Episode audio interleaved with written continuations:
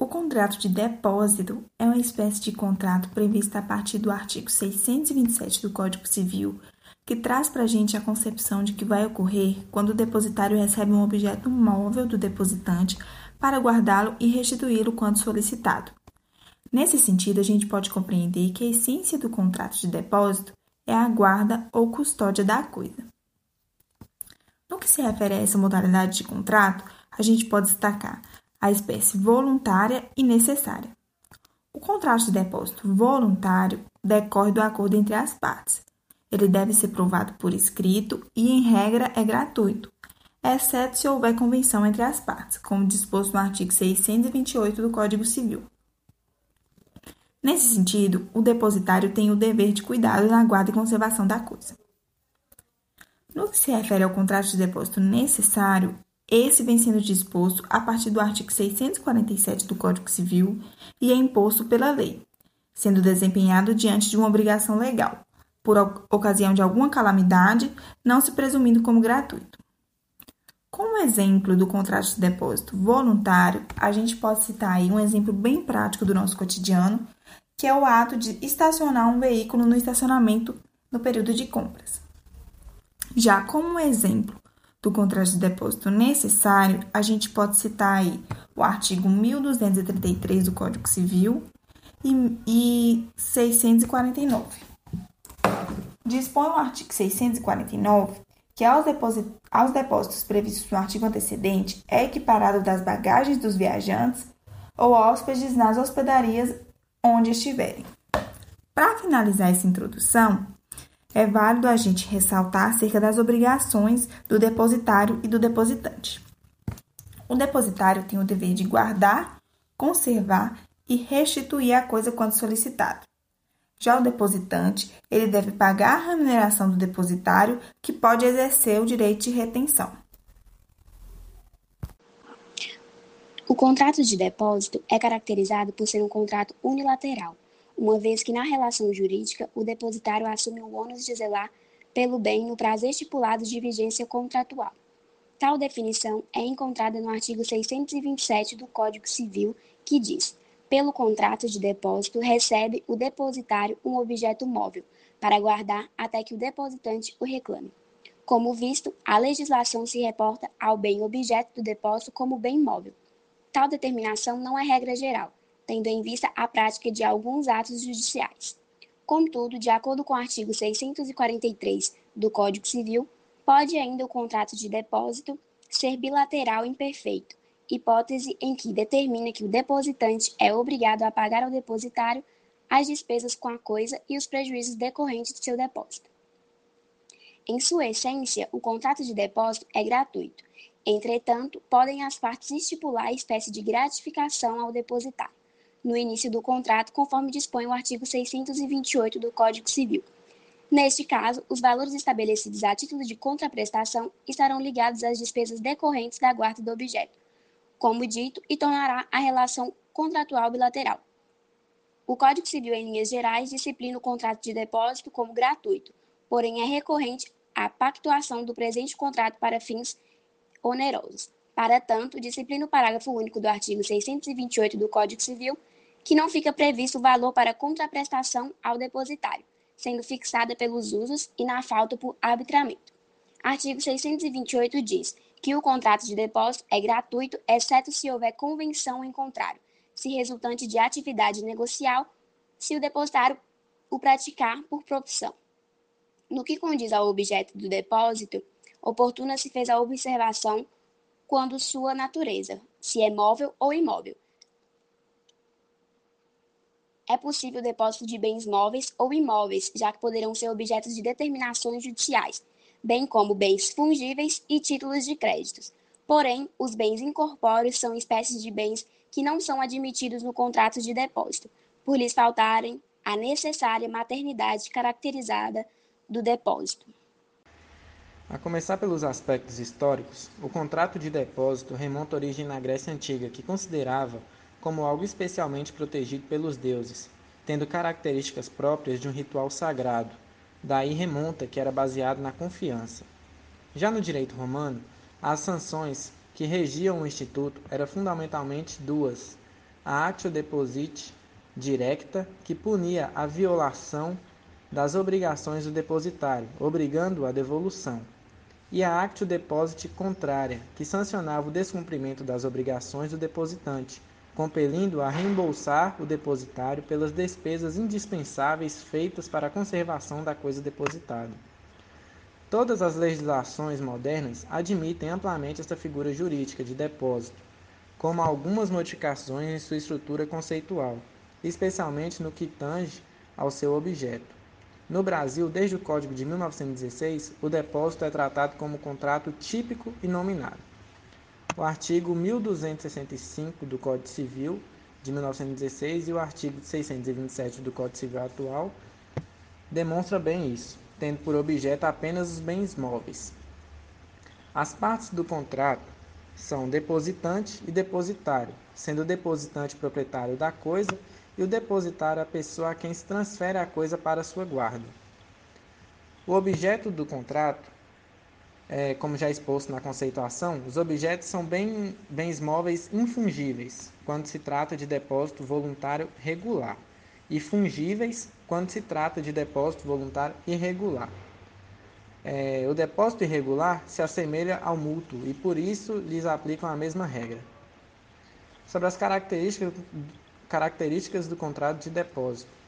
O contrato de depósito ele tem as seguintes características: é um contrato típico e nominado, unilateral ou bilateral, gratuito ou oneroso, real, comutativo. Sobre as espécies de depósito, elas se dividem em duas espécies: voluntário e necessário, sendo essa dividida em regular e irregular. E sobre as obrigações do depósito, as duas principais obrigações são a de guardar e a de restituir. Dentre as características do contrato de depósito, a principal delas reside na sua finalidade, que é a guarda de coisa alheia. É o traço que o distingue do comodato, pois o comodatário recebe a coisa para seu uso. No depósito, Todavia, não pode o depositário dela se servir sem licença expressa do depositante. Artigo 640 do Código Civil. Se o depositário devidamente autorizado confiar a coisa em depósito a terceiro, será responsável se agiu com culpa na escolha deste. Parágrafo único. No depósito, no entanto, a obrigação de guardar a coisa constitui elemento fundamental e exclusivo. O contrato não fica, todavia, desnaturado se o depositário realizar algum serviço na coisa depositada. Portanto, entende-se que a guarda da coisa constitui a função primordial e não subsidiária do contrato, como simples consequência de outra convenção. Se a coisa é entregue não para ser guardada, mas para ser administrada, haverá contrato de mandato, mas o depositário pode ser simultaneamente mandatário.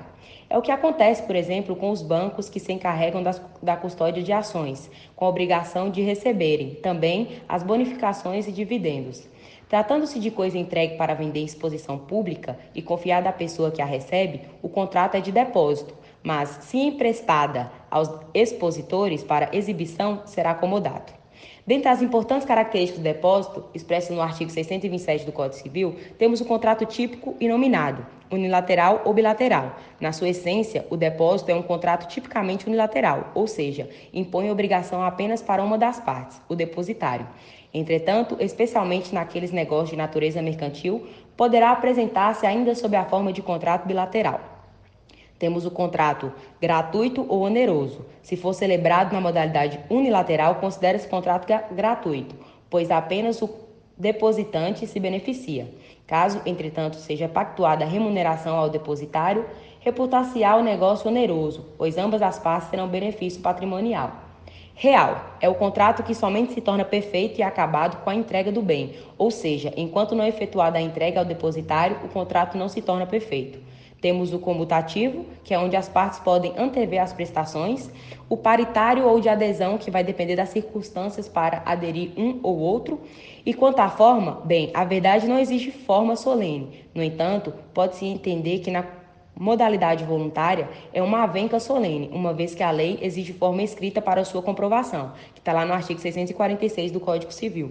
Todavia, na outra espécie, isto é, depósito necessário, pode ser celebrado na maneira não solene, apenas pela prática dos atos materiais correspondentes. É interessante para os contratos onerosos sua redução a contrato escrito. Finalizo com vocês as características do contrato de depósito. Discorrendo sobre os aspectos individuais, a respeito do contrato de depósito, podemos lançar mão dos artigos 627 até o 652 do Código Civil de 2002, vigente até a publicação do mesmo artigo. A definição desse tipo de contrato podemos encontrar diretamente no artigo 627 do Código Civil, sendo a mesma seguinte redação, que traz para a gente o seguinte: pelo artigo 627. Pelo contrato de depósito, recebe o depositário um objeto móvel para guardar até que o depositante reclame.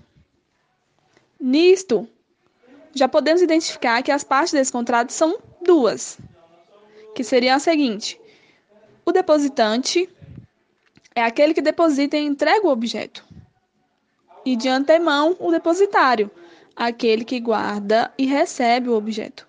As principais características que podemos observar, observar conseguinte ao depósito seriam as seguintes: real, temporário, gratuito e unilateral.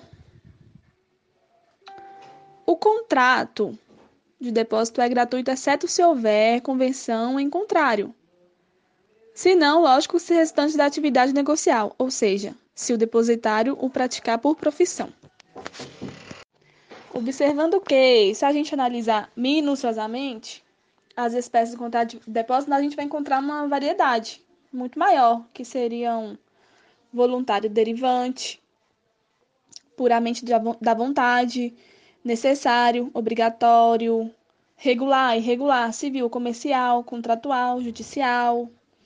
Tem também o judicial que nasce de uma obrigação, determinação judicial, por exemplo, um bem penhorado em processo de, execução. Então, tem que ser esmiuçado essa parte. Falando um pouco das espécies e formas do contrato de depósito, pode-se inferir que o contrato de depósito pode ser classificado em voluntário ou necessário. Pode ser ainda regular ou irregular. As espécies de contrato de depósito no tocante ao depósito necessário se desdobram em necessário, legal, miserável e do hospedeiro. O depósito contratual ou voluntário advém de um acordo de vontade entre depositante e depositário. Contudo, para que seja efetivado, este deve ser provado por qualquer documento escrito, para fins de segurança jurídica e exigência legal. Dessa perspectiva, não se pode entender que há exigência de que este contrato seja escrito. Porém, para que se possa comprovar mediante algum ticket ou recibo, prova escrita que houve a celebração do contrato. E falando das obrigações do depositante do depositário, em caso de depósito oneroso, há obrigações e direitos resguardados pelo Código Civil de 2002. E por ser oneroso, deve o depositante, como obrigação primordial, pagar ao depositário a remuneração convencionada. Todavia, em casos de contrato gratuito, o depositante tem como obrigação reembolsar ao depositário e as despesas provenientes do depósito e deve, de acordo com Gonçalves, indenizar o depositário pelos prejuízos que lhe advêm do depósito. Isso ocorre quando os prejuízos se estendem aos bens do depositário. É, e a respeito dos direitos, o depositário pode reter a coisa depositada até que ele seja reembolsado todo o gasto com as despesas para a custódia. Pode ainda consignar judicialmente a coisa depositada, caso o depositante se esquive de recebê-la, assim que vencido o prazo do depósito. O depósito judicial ainda pode ser requerido quando houver suspeita de origem ilícita ou dolosa, da coisa que pretende se depositar. Jurisprudência de contrato de depósito. Contrato de depósito realizado no final da década de 50, ausência de reclamação dos títulos, ação de depósito, prazo, aplicação da Lei 2.313 de 54, efetiva transferência dos bens depositados, inexistência de prova da remessa deles para o Tesouro Nacional, contrato formalmente vigente, inexistência de prescrição. De regra, em um contrato de depósito, durante sua vigência, o direito de resgatar o bem depositado pode ser exercido pelo titular como decorrência lógica do pacto, mostrando-se tal providência uma parte insta do sinaligama subjacente à avença. Assim, mesmo na atual disciplina do Código Civil de 2002, na vigência de um contrato de depósito, há de se proclamar a imprescritibilidade da ação para reclamar os valores depositados.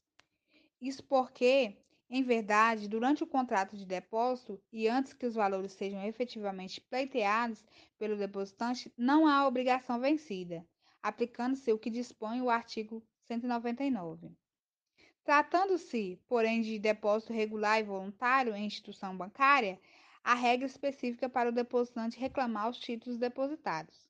O artigo 1 da Lei 2.313, de 54, prevê o prazo de 25 anos para a permanência deles na instituição bancária. Se não forem reclamados, serão recolhidos ao Tesouro Nacional, momento a partir do qual o depositante terá cinco anos para reaver os títulos recolhidos aos cofres públicos.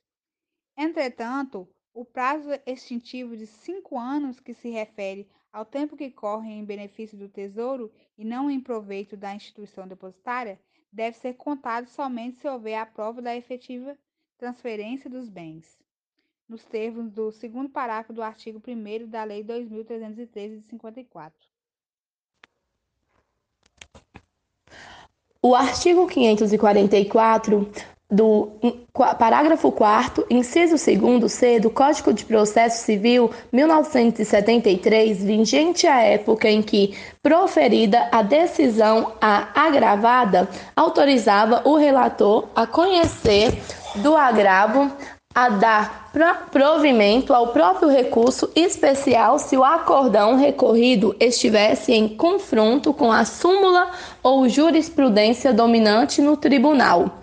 Os juros remuneratórios são devidos em virtude da utilização de capital alheio, de forma que, inexistindo quantia depositada, não se justifica a incidência de juros remuneratórios, pois o depositante não estará privado da utilização do dinheiro e o banco depositário não estará fazendo uso do capital de terceiros ou não terá a disponibilidade da pecúnia precedentes. A incidência dos juros remuneratórios na espécie se dá ao encerramento da conta poupança que está ocorra em razão do saque integral dos valores depositados que ocorra a pedido do depositante com a consequente devolução do numerário depositado. Agravo regimental não provido necessidade de individualização do título de crédito, rechame de matéria fática, honorários advocáticos fixados em menos de 1% do proveito econômico perseguido no feito, valor irrisório, revisão em sede de recurso especial, possibilidade. O contrato de depósito não se perfaz sem que haja identificação preciso do bem depositado, tendo as instâncias de origem soberanas na apreciação das provas, afirmado que não houve especificação suficiente dos títulos de crédito que constituam o objeto do depósito. Não é possível afirmar o contrário sem reexaminar a prova dos autos. Incidência da súmula número 7 do STJ, a discussão relativa à admissibilidade da tradição simbólica revela-se desinfluente no caso em análise, porque, como assinalado, não houve especificação dos títulos depositados, de maneira que a regularidade do contrato está de qualquer forma comprometida. Na linha dos procedentes dessa corte, considera-se irrisória a verba honorária, fixada em menos de 1% do valor da causa ou do proveito econômico perseguido no feito, admitindo-se Nesses casos, a revisão desse valor em sede do recurso especial. Recurso especial de Electrolux do Brasil SA, desprovido de Calmalfide, parcialmente provido para majorar o valor dos honorários advocáticos a patamar de 50 mil reais.